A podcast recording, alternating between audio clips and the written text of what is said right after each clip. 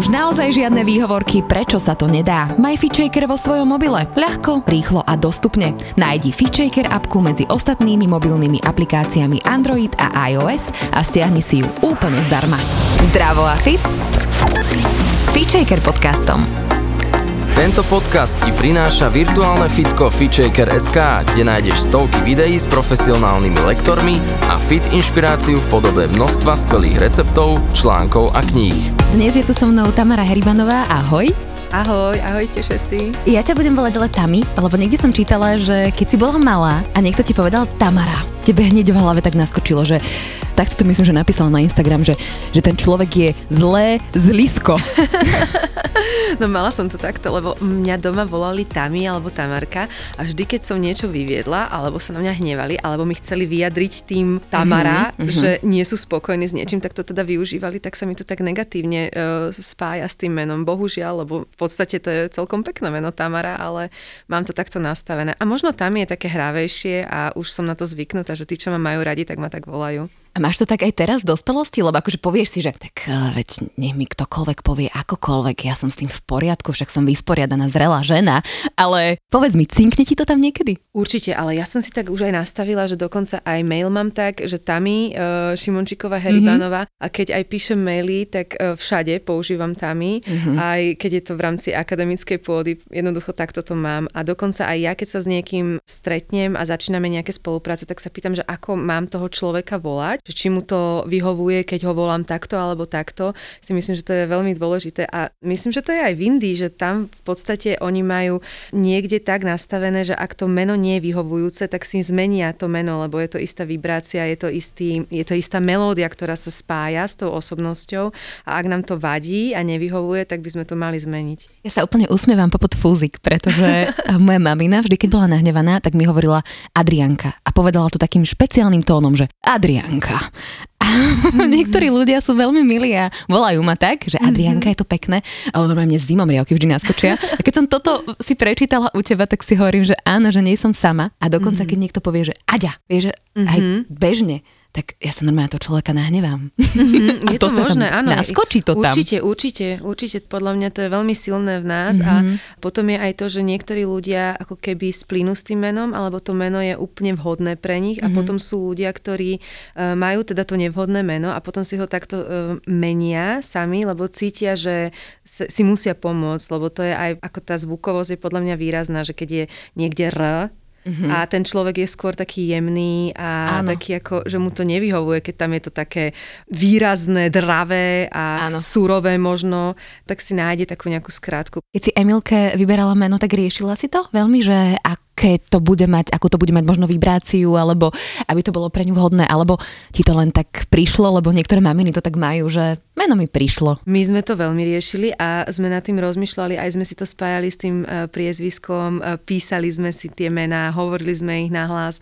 e, mali sme niekoľko variantov, pamätám si, že bola jedna alternatíva Matilda, lebo moja prababička bola Matilda mm-hmm. a ešte som mala to šťastie, že ja som ju zažila, aj môjho pradetka, že som vyrastala v hornej strede u nich na dvore. Teda Matilda bolo pre mňa také meno, že nie až také časté a, a mala som teda dobrú spomienku na prababičku. Potom tam bola Izabela, teraz vlastne babsinkina dcéra Áno. mojej sestry Babsi sa volá Izabela. Emilka vôbec nebola v hre, až sa nám stalo, že moja krstná dcéra, alebo teda ja som krstná e, jednému dievčatku aj s mojim manželom, s Braním a ona nám zavolala, ja som bola v tom čase asi vo 8 mesiaci a ona vraví, že ja som mala sen, že to bábetko vám chce povedať, že ono si vybralo meno a že bude to Emilka. Ty brďo. Áno. A ja, my sme sedeli v aute a ja som sa pozerala na Braního a vravím, že no tak vy, vyriešené, že my nemáme čo riešiť, nie?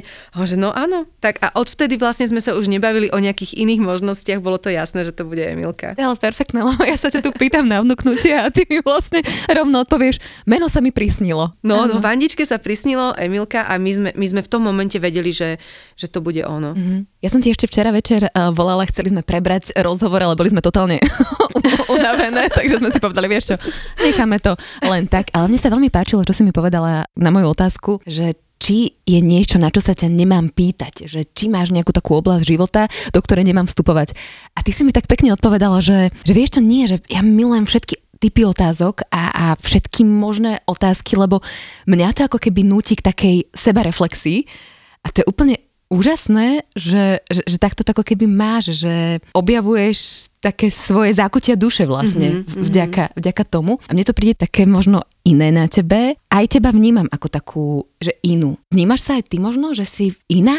Alebo mm-hmm. vnímala si sa ty v tomto svete možno v istom Aha. období, že, že som iná? Aha, vidíš, to, to, teraz to tak nevnímam vôbec, lebo už mám taký pocit, že neviem, čo je norma a neviem, čo je tá inakosť, mm-hmm. že e, čo je vlastne iné, to vyhranenie sa ne, ne, neviem celkom, ale v minulosti určite som mala niekedy taký pocit, že, ale asi to ani nebola nejaká taká, že iná v tom zmysle, že by som nejak nezapadala, alebo že by som sa cítila osamotená. Možno áno, v tej Viedni, keď som začala e, študovať v Rakúsku, tak ja som sa v 14 rokoch odsťahovala z Bratislavy a Bývala som v jednom veľkom byte v centre Viedne a to boli vlastne ženy, ktoré boli s takými zvláštnymi osudmi. Bol to taký obrovský byt, kde ten majiteľ ponúkal teda miesto napríklad pre ženy, ktoré prišli z Juhoslávie po mm-hmm. vojne, alebo boli to rôzne také, ja neviem, rozvedené, no proste zvláštne miesto na to, že dieťa má 14 rokov. Ty a tam normálne bývala, hej? Ja som tam normálne bývala dlhú dobu, dlhú dobu som tam bývala a teda aj to, že som bola mimo rodiny, aj to, že som bola v inom jazykovom prostredí, že to nebola moja materinská reč. Bolo tam rôzne, rôzne aspekty, zohrali to, že som v jednom momente mala taký pocit, že že je to taký iný život, ako možno ostatní vedú, ale aj tak som si tam vždy vedela nájsť také tie krásy každodennosti, že som sa tešila, ale tam som cítila samotu to obdobie, to určite bolo aj, aj teda ten život, keby som povedala, že ako vyzeral, že Aha. od rána do večera, tak uh, určite to bolo iné, veľmi iné. Uh-huh. K tomu sa ešte dostaneme, uh-huh. pôjdeme tak pekne chronologicky po poriadku, ale ešte predtým sa ťa chcem spýtať, že teda keď odskočíme od tej inakosti, že čo ty vnímaš, že je takou tvojou esenciou? Kým si ty? Keby sa ťa niekto spýtal, že kým si? To je také ťažké podľa mňa, lebo my si môžeme niekedy aj klamať, alebo my si môžeme niečo predstavovať a opisovať sa, že sme nejakí, mm-hmm. ale ono je to asi dôležité, že čo si tí ostatní myslia, alebo ako nás cítia, ako nás vnímajú. Možno tiež nemajú na to slova, lebo niekedy tie slova sú neadekvátne k tomu, aký sme, lebo nemáme ten arzenál toľko slov, alebo nedá sa to tak vyjadriť tými slovami mhm. často. Mm-hmm. Takže niekedy uh, aj v tom tichu alebo v tom pocite sa dá ako keby zacítiť viac, neviem to teraz možno opísať takto, ale ja by som samu seba nechcela nikdy opisovať, že aká som. Aha. A aká sa cítiš? Asi, asi som, čo ja túžim a čo, čo je pre mňa keby aj cieľ všetkého, že byť čo najviac uh, sama s sebou a ak to má byť aj povedzme netradičné v tom zmysle, že nie, niektorí ľudia majú problém s vyjadrovaním emócií alebo sa chovajú možno tak, akože majú reakcie divné, hej? Mm. tak je to úplne v poriadku, lebo sme tu, ako, ne, ne, nemá to byť negatívne, alebo nemá to niekomu ubližovať, to je mm. samozrejme, ale ak niekto je jednoducho sám sebou aj trošku iným, tak je to úplne v pohode. Takže myslím si, že tá autentickosť je hrozne dôležitá. A vieš si možno také sama povedať, že v tomto období, keď si dospela, že toto je moja silná stránka, toto je možno nejaká moja slabina, ktorá sa mi ako keby tak nejak cyklicky vracia v mojom živote, že či máš možno takú tvoju tému, ktorá ti prichádza do života a vždycky sa ti tak nejak ukáže, že hej, Tami, pracuj so mnou. No, rozmýšľam, Ty to vôbec že... vnímaš, lebo nemusíš Aha. to vôbec vnímať, vieš tak tie pády vždy sú vlastne, uh, není ich nejak veľa, ale keď sa to tak udeje v živote človeka, že sa dostane do zlej situácie životnej a teda má pocit, že je to ako keby až nebezpečné, že si možno nebude vedieť sám pomôcť v tom zmysle, že uh, není to nejaká teraz akože som smutná jeden deň, alebo že tak toto, ak som mala v živote, čo som mala, tak vždy to bolo uh, späté s tým, že som sa príliš rozkolísala emočne že si to fakt držím, aby som nemala príliš výšiny vysoké, a, lebo potom ono to tak je, že vlastne keď e, sa destabilizuješ, niekedy je to strašne krásne sa destabilizovať, lebo tam... Nie o tom no, hovor. Vieš, že, no.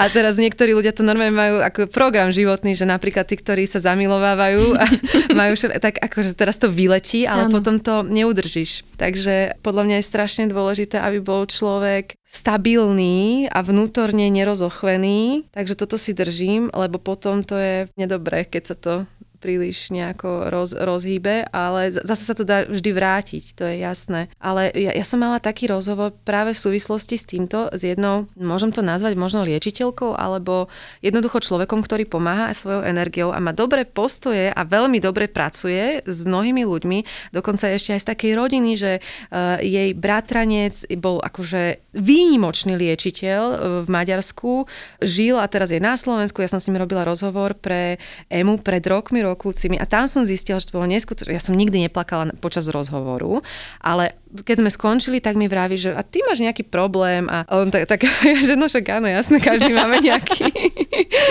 ale... Ja nie, ja som výnimka. No a on mi to tak ako keby otvoril v priebehu pár minút a zo mňa normálne, že, že pol litra slz a veľmi sa mi uľavilo vtedy. Takže to len taký, tak som odbočila od tejto editky, s ktorou som mala teda ten rozhovor a ona mi hovorila, že nadviažem k tej stabilite vnútornej, že ona vraví, keď sa človek dostane dole, keď, tak on vlastne priťahuje negatívne veci a on e, sa dostáva k takým energiám, ktoré on keď si to stráži a nedostane sa dole, tak on ich nezachytí vôbec. Jasné, Oni sú tam afinita. Dole. Tak, no ona mi to ešte nakreslila, že nikdy proste to nemôže, že musíš si to držať, musíš si to držať a robiť vždy. sa tam v tom bahničku. Vždy. Mm-hmm. Musíš robiť všetko preto, aby si tam nedostala. A keď my ženy niekedy potrebujeme do toho bahnička, tak ako keby sa za, zaboriť, len asi treba dobre, uh, za, do, dobre zavnímať ten moment, že moja zlatá, ale hýbaj už, ty hore. Áno, áno, hýbaj rýchlo, rýchlo. Vera, vyplávaj si tam za hore, no. Tak my sme jednoducho také emočné. Áno. Takže nemáš problém uh, s prejavmi uh, emócií. Nie, to určite nemám, to určite nemám, nie, nie. Uh-huh. Ale áno, ako t- taká tá, tá túžba po dráme v živote, to som skôr mala, keď som bola mladšia mm-hmm. a mhm. to ešte s najlepšou kamarátkou, my sme jednoducho neustále niečo riešili a teraz som si povedala, to je tak super, že my nič neriešime už, teda riešime také tie normálne veci, Aha. ale že človek veľmi veľa energie niekedy investuje do takých vecí, ktoré jednak nevyrieši a, a druhá, že vlastne vôbec mu to nič nedáva, len mm-hmm. ho to oberá o energiu a o silu. Asi to len treba jeden deň pochopiť, že a rozhodnúť sa, že už nechcem byť drama queen. Áno, áno. Mm-hmm. Potom to tak ide ľahšie. Poďme sa teda dostať aj k, tomu tvojmu detstvu, lebo hovorila si, že teda zažila si aj babičku, aj detka, eh, že ste k ním veľmi často chodievali, ste žili v Petržalke, ale eh, bab si mi hovorila, že každú stredu vás odpratali k babke a k detkovi a čo bolo vlastne najlepšie asi, čo sa vám mohlo stať. A čo ti vlastne toto obdobie dalo, alebo práve ten čas strávený s tvojimi starkými? No to bolo, ja som mala krásne detstvo, lebo skutočne, keď má človek babičku, deduška, prababku, pradetka, tak uh, žije taký ten svoj svet, svoj život, ale potom sa dostáva tomu svetu inej generácie a ešte ak sa tam prihodí aj to, že moja prababka mala vtedy, ja neviem, 80, vyše 80 rokov, pradeduško tiež, ale boli aktívni, čo znamená, že ja keď som bola u nich na záhrade, tak si presne pamätám, že teda ten môj pradetko František, on robil plietov s prútou, košíky. A môj detko Jozef inak. Áno. Mm-hmm, mm-hmm. On bol z Veľkého rovného a to je ako keby, že mm. drotária. Áno, áno. To sa, to sa tam volá. Krásne. No, tak toto bolo, a že on, ja ho tam vidím, on má to biele tielko, on si pospevuje a teraz to tam pletie a sliepky a mačky a ja tam behám po tej záhrade, takže to bolo, to bolo krásne a teda oni mi aj veľa rozprávali, lebo ja som sa veľa pýtala a to sú ako keby, že najvzácnejšie veci, také tie príbehy zo života, takže ona mi spomínala, aké to bolo, keď ona bola malá a potom samozrejme moja babička, tak s ňou som dodnes ako keby, že Samozrejme, veľmi som si blízka s ňou, ale aj, aj mi je ako keby, že jednou z najlepších kamarátok. Mm-hmm. A my sme mali také obdobie, že každý deň sme spolu telefonovali večer. Každý večer to bola úplne u mňa, že tradícia, že bude 9 hodín a volám babke a do 11. sme volali. Čo ste rozoberali? No, môj muž sa pýtal, že čo vy každý večer rozoberáte. Ale fakt, akože kýmkoľvek si to viem predstaviť, akože babke zavolám, ale, ale teda toto nemáme. Všetko možné. Ja všetko som vedela o tom, že ja som sa vypitovala, takže jeden večer to bolo, že napríklad sme si dali aj také, že aktuálna situácia, teda, že čo sa deje, politika, neviem čo, ako, ako vníma environmentálne témy. A toto ona akože... No bola učiteľka. Ona bola učiteľka. Tak preto si to toto... Áno, mm. áno, ona bola učiteľka a potom presne, ale rôzne témy aj v tom zmysle, že ona stále sa venuje tej slobode, neslobode, lebo v 68. sa jej udiala taká vec, že sa jej zmenil vlastne celý život, lebo na škole, kde učila, tak spálili ruskú vlajku, deviataci, mm-hmm. akože mladí nesúhlasili s tým, no tak takýto odpor uh, spravili, Jasne. prišli to vyšetrovať a postavili si tam učiteľky učiteľov a že teda či niekto vie, že kto to bol a ona bola vždy taká úprimná a jednoducho, čo si myslela, to hneď povedala. Potom neskôr, ja neviem, možno aj to lutovala, lebo jej úplne vlastne zničili život, že skončila veľmi zle, ale ona povedala, že no tak keby ste ju tam tú ruskú vlajku neboli dávali, tak by ju nikto nepálil.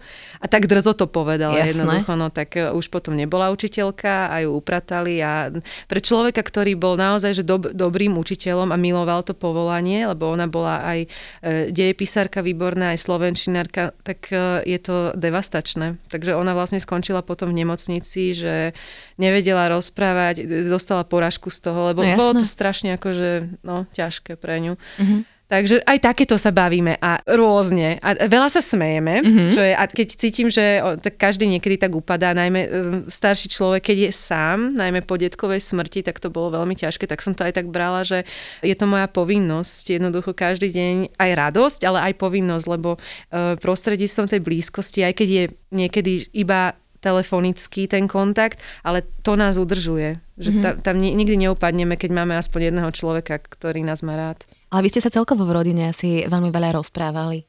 Tam aj tiež vidíš možno tie tvoje začiatky, nejaké spisovateľské, že práve tieto príbehy, alebo to inklinovanie k tým koreňom a vzťah s babičkou, lebo asi to nie je úplne bežné, o, o čom ty hovoríš, že celé ťa to tak viedlo vlastne k tomu, čo robíš a prečo si sa asi narodila. Asi áno, asi, asi to tak bude, lebo my sme mali aj e, u nás doma také pravidlo, že nemáme hovoriť veľmi stručne, že čokoľvek sa dá rozobrať, o čomkoľvek sa dá rozprávať. Keď som prišla e, zo školy domov a e, sa ma spýtal otec, no tak ako bolo v škole? Dobre, No tak to sme si sádli a on tak a čo? Vypitoval sa ma, potom on mi rozprával, že ono je to vlastne taká technika a je to prístup k životu, že my môžeme naozaj to rozvíjať, lebo sú ľudia, ktorí povedia, že ja, ja som taká stručná, mne sa nechce, alebo ja to neviem, to sa nedá, ale všetko vieme rozvíjať a na všetkom vieme pracovať.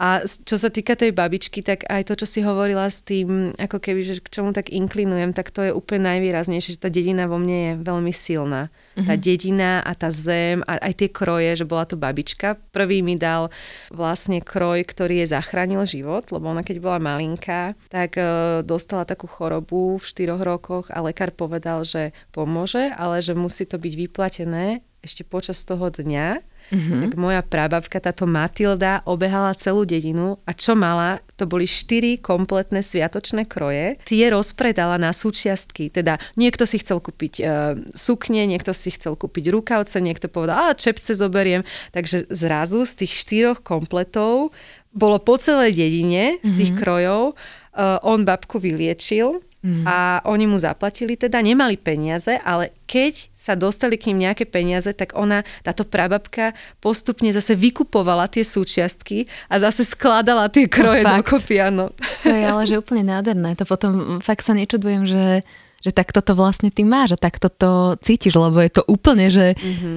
nasiaknuté do tvojho života a ešte stále uh, zbieraš kroje, alebo ako to máš? Ešte stále, ale už je to trošku iné, ako to bolo, lebo ja som v podstate tú zbierku začala celkom tak uh, intenzívne riešiť, keď som vedela, že chcem spraviť výstavu. Tá sa uskutočnila a potom som mala pocit, že by bolo dobre v Bratislave, v hlavnom meste, mať múzeum tradičného odevu, lebo nemáme takéto nič.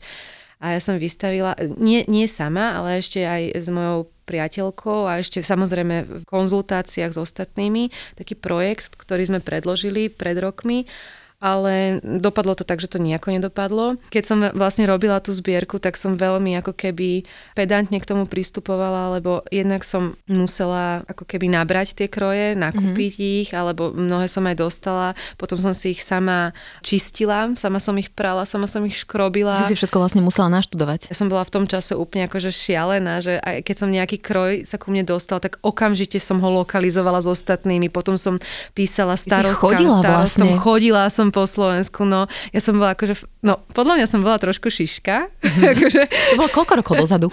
to bolo asi 5 rokov možno. Čo ťa tam úplne tak, že viedlo a ťahalo? Totiž to, to máš ako nejakú detektívnu činnosť, mm-hmm. lebo ty sa dostaneš k niečomu, nejakomu, nejakému kúsku a teraz uh, u mňa to bolo, že ja som mala sieť ľudí, ktorí boli lokál patrioti alebo boli, ktorí, že sa ako keby zaoberali danými regiónmi. Ale už som videla niečo, že dostalo sa ku mne niečo, pozerám sa na to, aha, že takáto vyšivka, nevedela som povedzme tú dedinu, ale vedela som, koho mám skontaktovať, lebo on pozná tých pár dedín a možno mi povie zase ďalšieho. Takže som tak tomu mm-hmm. poslala napríklad fotku tomu človeku. On že, a toto by mohla vedieť henta babka, počkaj, zajtra pôjdem za ňou, spýtam sa jej. Babka nevedela, ale vedela, že to bude henten vedieť a tak.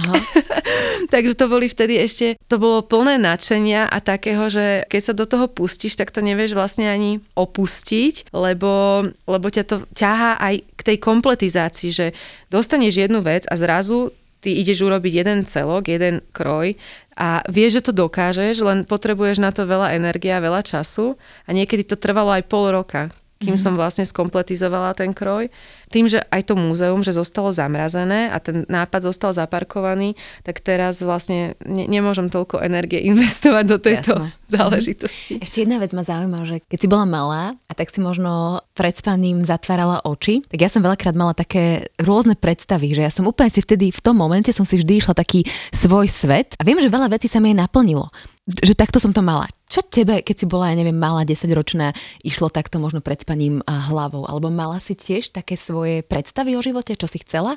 Neviem, či som malá, keď som bola malá. Teraz mi tatino, on stále upratuje, môj otec, to je taká aktivita životná.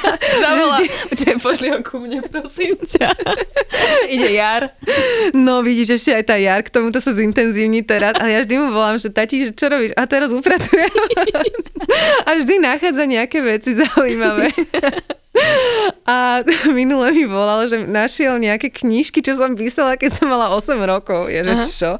Že aké knížky? Že, no, že áno, že aj to má obálku, že si si nakreslila obálku a že si si to ilustrovala, sú to nejaké zošity, tak a samozrejme úplne blbosti sú tam. A je to veľmi milé, ale také nejaké, že Laura sa pozrela von oknom, snežilo, začala plakať, ja potom sa usmiala. Takže asi to tak je, že niekde už v tom útlom detstve som mala takéto mm-hmm. túžby. Potom ja som bola asi aj dosť introvertná, takže to, keď človek je taký uh, sedavý typ, má blízko možno k tomu písanému slovu. Takže, lebo som veľa čítala a kto veľa číta, tak niekedy, a stane sa to často, že má ten pocit, že aha, že aj ja, ja si niečo myslím, alebo aj ja by som to vyskúšal. To je ako s hocičím, že keď sa tomu venujeme, tak zrazu aj my chceme nielen pasívny byť, ale aj trošku aktívny. Ale nemala som asi nejaké veľké, asi som chcela, ja som bola dosť taká, že som chcela kľud. Babsi ti ho dopriala ako mladšia sestra, ona bola o 5 rokov mladšia a mne príde ona taký energizer. Áno, ona je, ona je, aj bola vždy veľmi taká úplne ako odlišná, že ja som bola skutočne taká, dum, taká dumavá, zadu, zadumčivá, snívajúca, taká zasnená a babsi bola strašne rýchla, že si pamätám, že ja som tak sedela na, na takej lavičke, ja som iba tak ako snívala. a je, to bola som ja a potom babsi, zatiaľ čo ja takto snívam, tak ona mala takú radosť v tom, že e, vždy vyšla, na, to bola nejaká taká doska a detko nám tam spravil kolieska, tak ona, že vyšla hore, spustila sa, vyšla hore, spustila sa, vyšla hore, to robila asi dve hodiny. Motorová myš. Áno, a ja som tak sa na ňu pozerala. A toto bolo vždy vlastne, že aj v tej záhrade, že ja, ja som tam niečo si našla, nejaký kamienok a som mm-hmm. si ho mhm. pozerala hodinu, zatiaľ bab si s nožničkami vystrihala celé trávnik, že ona bola vždy taká tá mm-hmm. činoroda. Si hovorila, že si aj taký uh, veľký pedant. Mm-hmm. Nenaháňa ťa to niekedy? Že, že naozaj to doťahovanie do konca? Lebo napríklad túto vlastnosť ja nepoznám a tak mňa to vždy fascinuje na ľuďoch. Áno, no tak je to také, že uh, si to vyžaduje veľa trpezlivosti a nedá sa to inak. Neviem to inak robiť, lebo už som mala aj také rozhovory, napríklad ten môj otec mi hovorí, že nemôžeš byť takáto, že úplne že do detailu, že to sa nedá s tebou. Aha. Ale neviem to inak, takže to robím tak, ako to viem robiť a zase potom to má asi aj inú hodnotu, ako keby. Možno to dlhšie trvá, lebo skutočne, no aj táto kniha, tá posledná, tak tá fakt dlho trvala, ale tak nevadí. Vede názov. To sa volá, že prípad Erich Kästner, lirikou proti totalite, roky odporu 1923 až 1933. To asi nebude také čítanie e, na nie, nie. dlhé letné večery. nie, nie, nie, vôbec nie. Je to teoret- nie, nie je to teoretická vec, ale je to práca, ktorú som robila v Ústave svetovej literatúry Takže je to literárno-vedná monografická práca. Komu by sa mohla páčiť, povedz? Ja neviem. Kto by si na ne mohol zgustnúť? ja si myslím, že by sa to mohlo páčiť ľuďom, ktorých za, zaujíma aj história a ako sa niektoré veci opakujú, lebo táto knižka vlastne sa venuje tým rokom uh, medzivojnovým, Weimarská republika pred nástupom Hitlera, uh-huh. teda, uh, že aj zdánlivo demokratická krajina už demokratickou nebola. Teda, čo mňa zaujímalo, boli práve takí spisovatelia a medzi nimi bol aj Erich Kästner, ktorí veľmi jasným jazykom kritizovali dobové javy, že nie je to nejaká vysoká literatúra a komplikované a tak, ale je to veľmi trefné a ja to vidím teraz aj takú paralelu vlastne na Slovensku alebo teda vo svete, že aj ten Instagram niekedy sú tam ľudia, ktorí ako keby píšu v krátkosti niečo veľmi jasné, trefné a potom sa to zdieľa a pomáha to tej spoločnosti a, alebo sa vysmievajú. Napríklad zomri, hej. Na, to, mm-hmm. to je také niečo, o čom ja píšem, len ja píšem o Weimarskej republike, mm-hmm. ale tá satíra, humor, a, a, ale aj múdrosť, lebo to sú ľudia, ktorí ako chápu, čo sa deje, tak e, toto je podľa mňa akože pre mňa aj také veľké svetielko v tomto celom, že, že vysmiať sa z tých, z tých vecí, ktoré sú príšerné, to je vždy podľa mňa dobrá cesta. Mala si ty za posledné obdobie možno také trošku obavy, čo sa slobody týka? Mm-hmm. Teraz ako keby tvoje vlastnej, lebo to sa dá tak lepšie možno ošefovať a potom také kolektívnej? Tej vlastnej, ani neviem, len minule mi to tak uh, niekto hovorí, že je, že čo ti tam píše nejaká pani, že ťa Putin zavraždí. Aha. Mám to tam, ja som si to tam aj nechala, ani som ju nezablokovala, lebo mi takto začali teraz písať rôzni ľudia takí, akože ale veľmi vulgárne veci, takže to je také, že to nie je nejaká kritika, alebo to nie je nejaký názor, ale keď mi niekto len tak akože vynadá veľmi vulgárne, mm-hmm. tak to beriem, že OK, že mm, to nie je nejaký partner na, na rozhovor. Diskusiu. Áno, na diskusiu, presne. Ale áno, ako ako um, mám obavy, ale zase mám aj taký silný pocit, že je tu veľmi veľa ľudí, ktorí to nenechajú, ktorí povedia svoj názor a ktorí jednoducho, možno už aj teraz sa nachádzame v takom čase, že si uvedomujeme, že je veľmi dôležité, aby sme nezaspali, aby sme sa prejavili, aby sme sa vyhranili, aby sme, aby sme to zmenili lebo je tu veľmi veľa šikovných ľudí, ktorí proste nesúhlasia s klamstvom, s kradnutím, mm-hmm. s vraždením.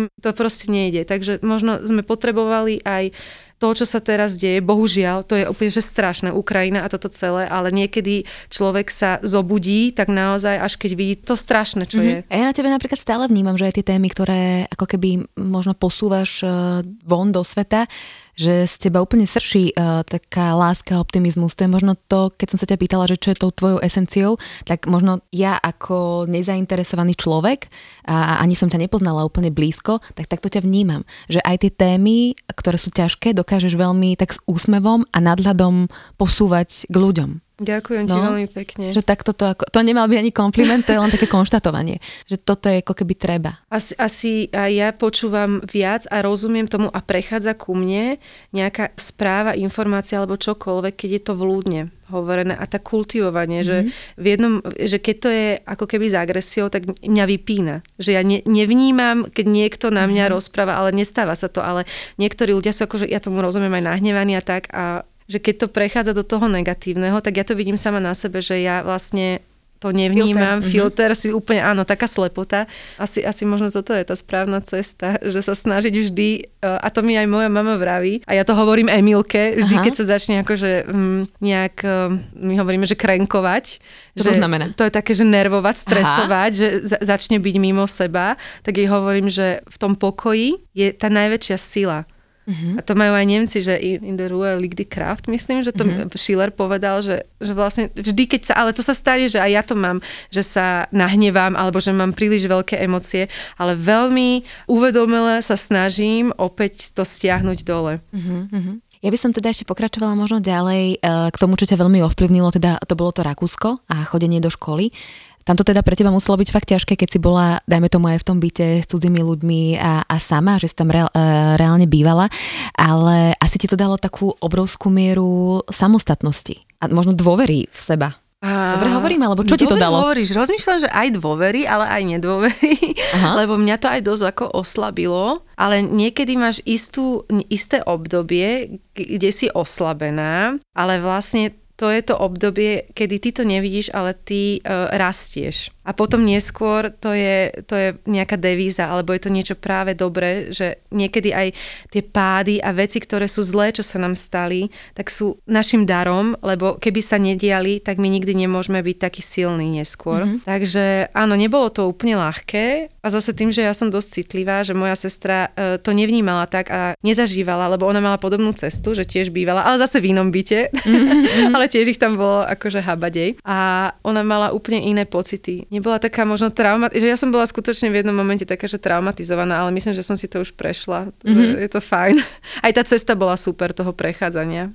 V tom čase ste si boli s babsi oporou? Asi vždy sme si boli veľkou Hej. oporou. Mhm, vždy. A aj keby čokoľvek sa dialo, ale to sme mali aj my v našej rodine, že jedna vec sú nejaké hádky, alebo niečo, čo je, že s niečím nesúhlasíme, alebo že jednoducho niekedy sa stane, že človek sa nahneva alebo poháda.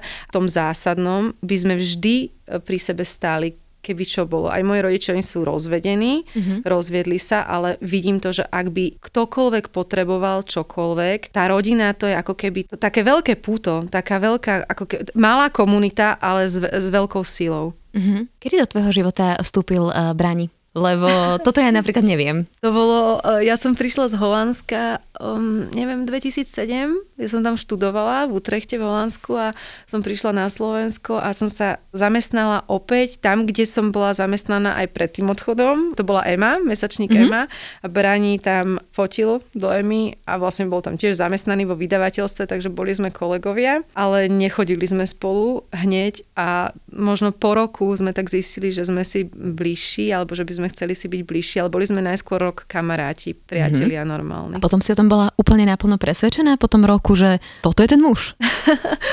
no, bola som, asi som bola presvedčená, že by som chcela e, to skúsiť a to zistiť a že, že ma to láka, že, že sme si blízki, že sa máme radi ono človek niekedy úplne, že, a ja, ja si tak myslím, že keď tak definitívne niekto vyhlási, že no tak to je úplne, že navždy, jasné, že to túžime potom, aby to bolo navždy, aby sa to podarilo, ale som taká opatrná v tom zmysle, že, že tak vyhlasovať, že toto je úplne, že túžim potom, ale nevyhlasujem.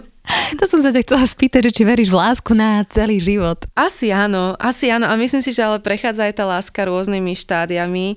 A môj otec to vždy tak hovoril, že ja som sa viackrát sa zamiloval do mami. Že to zamilovanie a potom prejde možno do priateľstva, možno potom prejde opäť do nejakého zblíženia väčšieho, ale keď niekto spolu, jak moji rodičia boli spolu koľko, bože, vyše 40 rokov, mm-hmm. my sa vyvíjame, my prechádzame rôznymi štádiami, asi to nebude 40 rokov, že zamilovanosť úplne, že par excellence, že to je, že to rôzne je. Asi dôležité je len, aby tí ľudia boli si najbližší. Je to asi fakt o tom, že, že si uvedomiť, že tá láska má fakt veľa podvob, že ale to ti až tak jeden deň možno cinkne, že aha, toto písali v tých knižkách, toto oni hovoria v tých filmoch, že, že hej, je to, je to tak. Čo si najviac ceníš uh, na Braním ako na mužovi? Je to aj t- taký jeho pohľad na svet, že on prináša ľahkosť, ale pritom má hĺbku ale nedramatizuje, ne, neprežíva veci, ktoré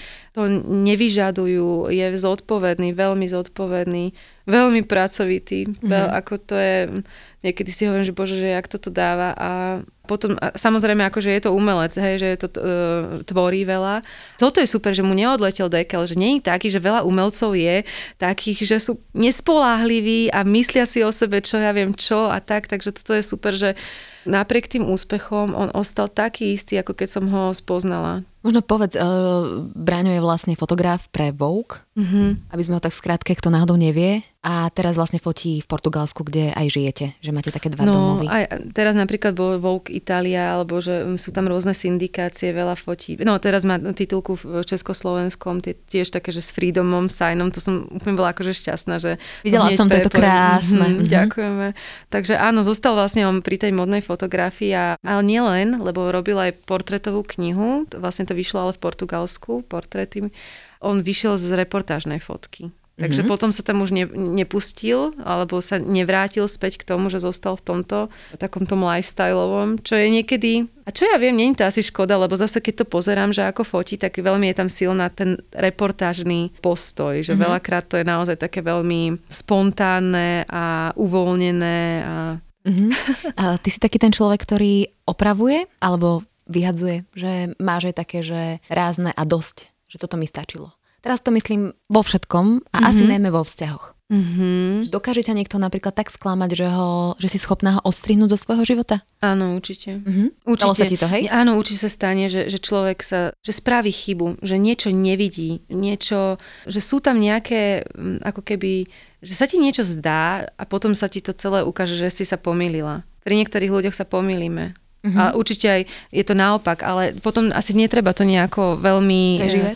Niekedy to človek si ako keby nenastaví, či to bude prežívať, alebo že sa to deje, že to, ten prežitok je taký, alebo tá emocia je taká, že to neovplyvníš, ale asi pri niektorých ľuďoch sa stane, že, že nemôžeš to opravovať, lebo ťa to bude len ničiť a nie, nie, nie je to ani možné opraviť, alebo sú ľudia nekompatibilní, že proste to, ne, že není ti súdené, aby si sa s tým človekom naďalej kamarátila mm-hmm. alebo išla tou cestou. Skôr mám taký pocit, že už u mňa je to, že naozaj, že tí priatelia to sú dlhoročné záležitosti. Alebo sa stane, že niekoho stretneš a hneď cítiš, že môžeš eh, ho opäť stretnúť o rok alebo o dva, ale je to také akože veľmi blízke. Mm-hmm. Takže vôbec ako keby neriešim túto tému, tie sklamania a také veci, tak to ne, ne, nemám a rozmýšľam, že keby sa mi to aj tak stalo, tak niekedy je aj také, že nedorozumenie. Že niekedy si tak povieš, Ježiš takto a pritom len treba sa porozprávať o tom, že prečo sa to udialo. Niekedy prídeme na to, že prečo sa niekto tak choval, čo akože zdanlivo vyzerá úplne inak, ale že to malo svoje dôvody. Mm-hmm. Poďme možno aj do Portugalska, kde mm-hmm. vlastne teraz e, žijete. Teda dostali ste sa tam kvôli práci. A kedy to bolo? My sme, Bráni začal robiť pre, e, v tom čase sa to volalo Maxima, a ešte GQ portugalské začal fotiť asi pred 12 rokmi. Dolietával každý mesiac, fotil e, možno týždeň v Portugalsku a potom bol na Slovensku ten zvyšok, lebo aj tuto mal veľa práce. Potom v jednom momente oni sa, títo ľudia z tej Maximy a z GQ, s Braním a ešte s Honzom Králičkom z Československého Vogu sa stali naozaj takí blízki, že si povedali, že však už sme veľkí ľudia, už sme dospelí a mm-hmm. už mhm. veľa rokov pracujeme pre niekoho a nemôžeme ovplyvňovať to, čo robíme, ten obsah až tak, ako by sme to mohli, ak by sme sa osamostatnili, založili vydavateľstvo a robili si to po svojom. No tak to bolo samozrejme ako keby keby veľmi ťažké, lebo poviem príklad, že keď uh, Sofia bola šéf-redaktorkou vlastne najčítanejšieho magazínu v Portugalsku, tak mala dobrý plat ale mm-hmm. zrazu išla do nulového mm-hmm. a mhm. išla ešte do toho, že ty musíš do toho investovať, ty musíš hľadať priestory, ty zostavuješ tým všetko. Ideš od piky od začiatku. Úplne mm-hmm. a v takom mm-hmm. veku, že nemáš 20, ale máš, a máš, ja neviem, hypotéku a máš dceru, ktorá chce ísť študovať a ano. tak ďalej, ale oni povedali, že dobre, poďme to skúsiť.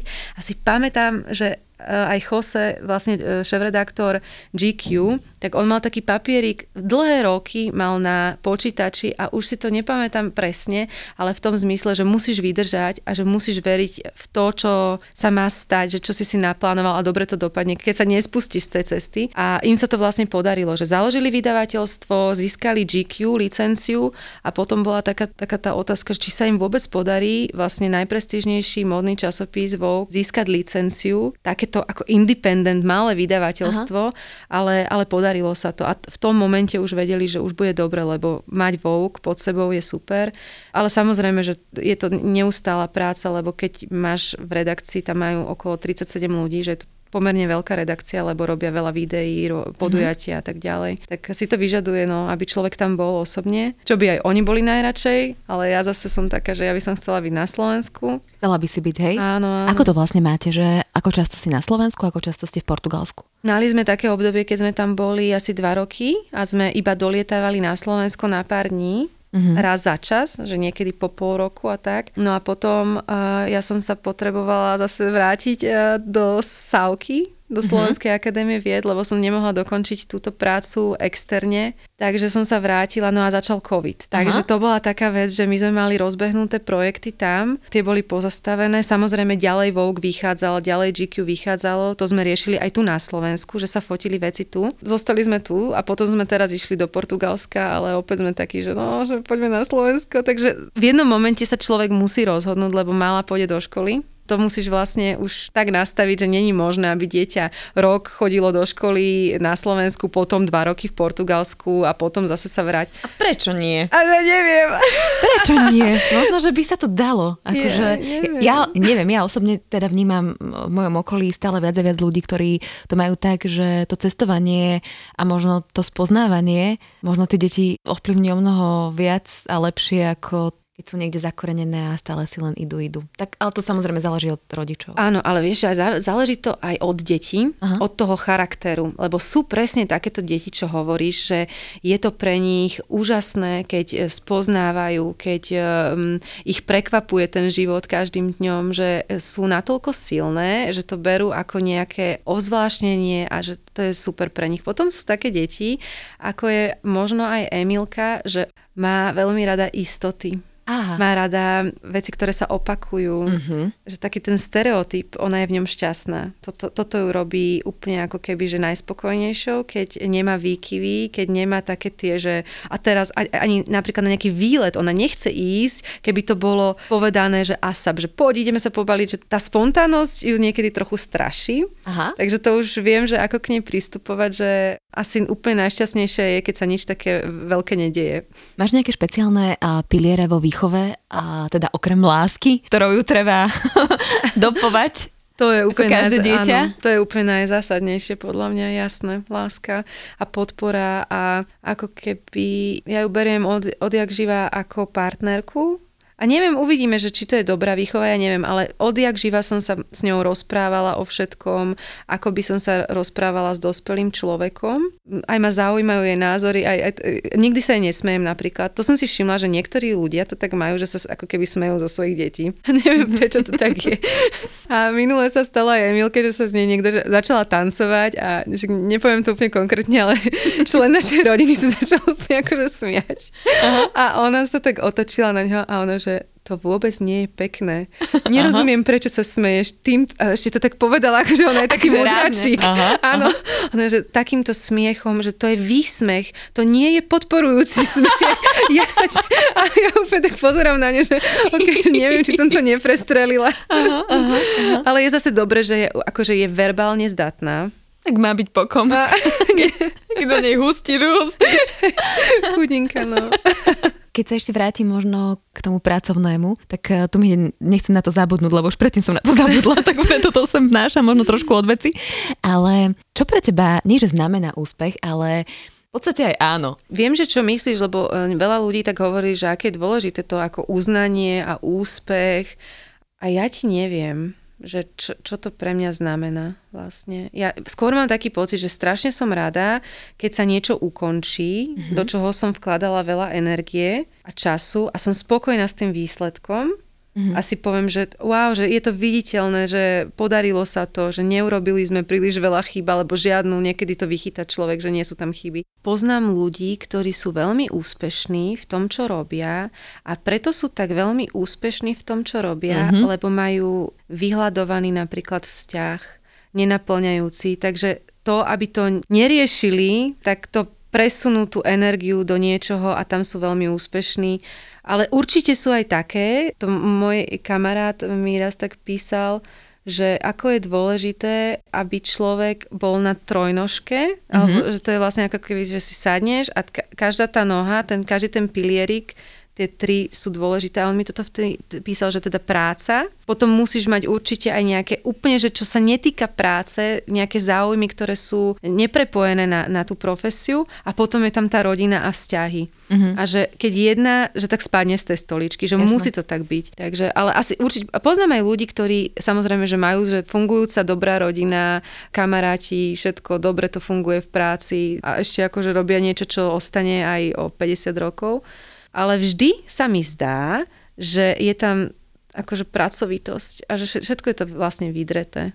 Z mhm. dlhodobého hľadiska to je v tom zmysle, že niekedy to tak zasvieti, že niekto, že príde niekto, nejaká spevačka, má úžasný talent a teraz zaspieva a my to cítime, že to není, že vydreté, ale má ten dar v sebe, ale ak chce byť výborná spevačka aj o 15-20 rokov, tak už budem musieť pracovať na všetkých tých ostatných veciach a mm. takže je to asi, asi je to drina. Že ja to, niekedy to vidím, ako mi chodia maily že títo profesori, profesorky. Moja profesorka, profesorka Bátorová, ktorá mi robila školiteľku, tak ona vždy maily písala okolo štvrtej.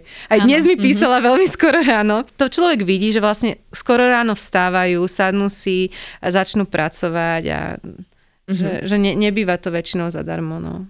Ja na tebe vnímam, že to máš v takej rovnováhe. To je ale možno len môj pocit, lebo neviem nahliadnúť do tvojho života a Instagram asi uh, nie je práva cesta, ako nahliadnúť do niekoho života. Ale dá sa, Hej, dá sa inak aj tým Instagramom, určite. Hej.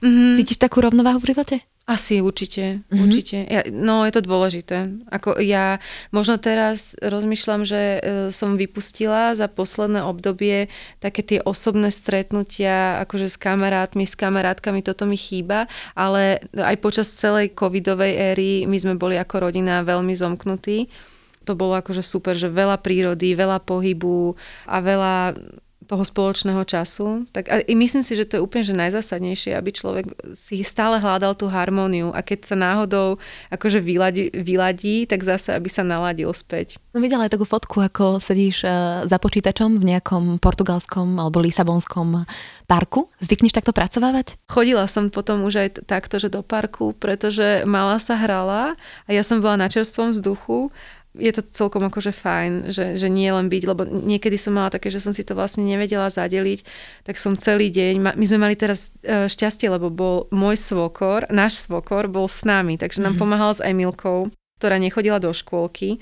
ale niekedy teda, po, že celý deň byť za počítačom a potom ešte večer, tak aspoň som išla takto do parku a bola som na čerstvom vzduchu, mm-hmm. aj keď mhm. pracujúc. A tak ženy to asi vždy majú, takže tak tá práca trošku musí ísť do do úzadia. Máš to aj ty tak, že na prvom mieste je, že je Milka. Určite áno, uh-huh. určite no. Uh-huh. A to, to ja, som aj, ja som aj rada veľmi, že to tak je. Uh-huh. Lebo viem, že niektorí ľudia to tak, a samozrejme aj si nevedia pomôcť, lebo majú takú situáciu, akú majú, ale že idú veľmi skoro od babetka do práce, Mám veľa vlastne takýchto známych, že už po niekoľkých mesiacoch, po troch, štyroch, že tak ako vo Francúzsku alebo ako v iných e, európskych krajinách, že idú ženy do práce a to dieťa je alebo s vychovávateľkou alebo niekde v nejakých jasličkách, ale pre mňa to bolo úplne že zásadné, že budem čo najďale, najdlhšie s Emilkou, tri roky som bola s ňou tak, že teda každodenne ja nechodila do škôlky. V podstate ani potom nechodila do školky, mm, ona teraz začala chodiť. Áno. Ešte taká veľká téma teraz, uh, ženskosť. Kedy sa ty cítiš ženská? Lebo veľa žien to rozoberá, rieši. Vidíš, to, ani nad tým tak nejak nerozmýšľam. Asi to máš tak prirodzene. Asi to tak mám, ale aj tá mhm. moja ženskosť nie je taká úplne ženská. Ženskosť v tom zmysle, že, že, že niektoré... Ale neviem ani, že čo je ženskosť, vidíš to, lebo pre mňa ja je ženskosť... Tiež zamýšľam. Však, no. áno. No. To je normálne taká akože vec, že, že je ženskosť, keď máš e, neoholené nohy, ale áno, však je to ženskosť. Mm-hmm. A je ženskosť, keď máš tepláky a máš len zopnuté vlasy, si nenalíčená. Možno ešte uh, väčšie, ako keď si nalíčená. Mm-hmm. Asi to, áno, presne. Že? Mm-hmm. Že sa tak ako keby cítiš, že dobre. Áno, tak mm-hmm. toto bude tá ženskosť, to bude tá, akože tá vnútorná sila a to, že si sama so sebou spokojná, nepotrebuješ to robiť pre nikoho iného, lebo ty si, ty si, ty si ty. Tiež, tiež sa na to pýtam ako keby ženy, preto som sa pýtala aj teba ano. takto, že, že čo to vlastne je pre teba. Je to taký ten, teda ja to tak mám, že je to taký taký pocit, pocit, že dobre, dobre mi je. Áno, asi to je toto. Že? Áno, mm-hmm, áno, áno. Mm-hmm. No, ešte mi prosím ťa povedz, že v Portugalsku, viem, že sme tu riadne dlho, ale, ale čo sa môžeme učiť od Portugalcov, my no, Slováci? No, čo, sa, čo, čo sa ti tam páči? Vieš čo, veľmi sa mi páči a toto je veľký rozdiel, že tam je to nastavenie úplne iné. Napríklad na ulici, keď ideš a pozeráš sa na výrazy tých ľudí, tak oni sa usmievajú. Keď niečo sa udeje, že niečo padne, tak pomaly traja sa rozbehnú, aby ti to zdvihli a podali. Je tam veľká súdržnosť, je tam úplne iná komunikácia, rozprávanie sa o hocičom, kdekoľvek. Si v parku a norm- to není ani, že možné, že by sa ťa niekto niečo nespýtal. Sadne si vedľa teba, e, niečo sa ťa, alebo iba tak komentuje, čo sa deje. Rozprávajú sa veľa spolu ľudia. To vidíš ako keby úplne, že všade že napríklad aj v obchode e, je to veľmi taká tá úcta k starším ľuďom. Uh-huh. Keď príde staršia pani alebo detko na kasu, no to není ani debata, všetci odstúpia a on ide hneď zaplatiť. To je úžasné. Uh-huh veľakrát, a to tam aj vidíš, že vlastne uh, zaplatí si, niekto už mu hovorí, ja vám to odnesiem, že bývate tu, aj nie sú tie uh, nákupy, títo mladší, alebo aj, však aj stredná generácia. To sú také veci, no a potom, alebo sme mali takú situáciu, že park je v blízkosti, vedľa toho parku je pekár, Mm-hmm. tak on každý deň doniesol plechy plné odrezkov, ale aj takých ako keby, že možno trošku starších nejakých zákuskov, a tak ale nie, že úplne starých, ale Jasné. že od rána. Áno. Áno, a že to tam rozdával deckám a tým starkým a tak. A mm-hmm. to isté je, že oni majú vlastne nízke dôchodky a aj platy sú nízke. Veľmi podobné, ako tu na Slovensku máme, alebo aj nižšie. Aha. A je taká situácia, že niekedy títo starší ľudia už koncom mesiaca nemajú povedzme na, na ovocie peniaze. A také základné veci. Na, áno, mm. na zeleninu. A tak nie, nie je to vôbec hamba, ale je normálne také ako keby pravidlo, že do o, zelovocu vojde starší človek, postaví sa vedľa kasy a iba sa povie, dobrý, dobrý deň alebo dobrý večer a teraz tá pani prestane vybavovať všetkých ostatných, ktorí majú na to peniaze uh-huh. a spýta sa, že tak čo vám dáme? A on povie, mm, čo ja viem, ano, že taký mix, a to som veľakrát zažila. To je a, ale také pekné. Uh-huh. A ona zoberie sáčik a normálne tam dá, že dve jablka, dve hrušky, hrozno, ty, ty, ty dá to tomu človeku. Aha. Všetci, ktorí sú tam, tak sa pozdravia, dovidenia, pekný večer a on vypochoduje von. Ani to nejde na váhy, ani sa neotvára Jasné. kasa, že úplne to je normálna vec. A veľakrát som toto ako zažila. Mhm. Vidíš, a to je presne, my tu tiež riešime uh, možno dôchodky, alebo politici sa hádajú, alebo niečo sa rieši, ale tá primárna ľudskosť vyrieši proste úplne všetko a to je bodka. Tami, ja ti veľmi pekne ďakujem, že si prišla. Už či bude žiť v Portugalsku alebo na Slovensku, tak to sa asi dozvieme, uvidíme, ale v každom prípade ti držím palca, nech ste šťastní a spokojní a čoskoro sa vidíme. Ďakujem veľmi pekne, bolo to super. tu takto s tebou a porozprávať sa. Všetko dobré, ďakujem ti. Majte sa aj vy krásne, čaute. Majte sa krásne, pa. Počúvali ste Feature podcast. Ja som Adriš Pronglová a teším sa na vás na budúce.